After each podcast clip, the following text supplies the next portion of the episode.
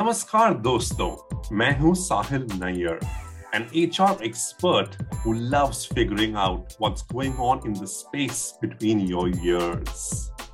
लोग मुझे अक्सर कहते हैं आपके इस बात का क्या मतलब And I always tell them, don't answer the question almost immediately.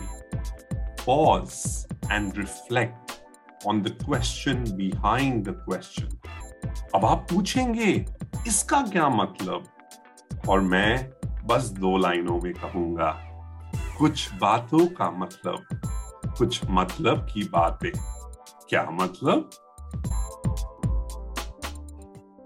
Ladies and gentleman boys and girls and children of all ages welcome back to the Sahil Nair radio show today we gonna talk about challenges And I'm going to share a little bit with you about my life journey.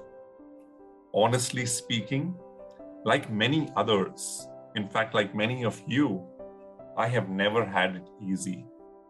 I wasn't born with a silver spoon, and nor have I ever won a lottery till date as much as I wish I had. The best times I have bounced back are the ones when I have fallen deep, deep, deep into the pits. And I have fallen into the pits more often than not when I have challenged status quo and moved outside my comfort zone.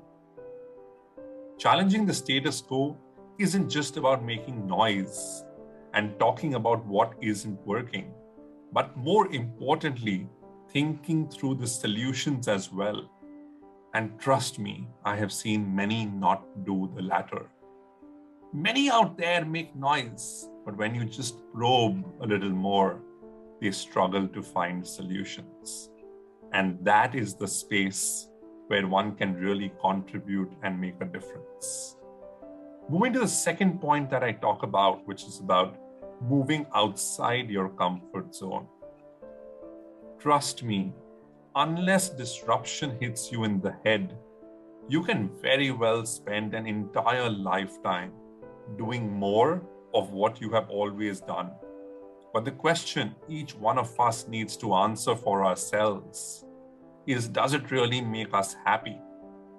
And if it doesn't, ladies and gentlemen, take that plunge and move out of your comfort zone every couple of years.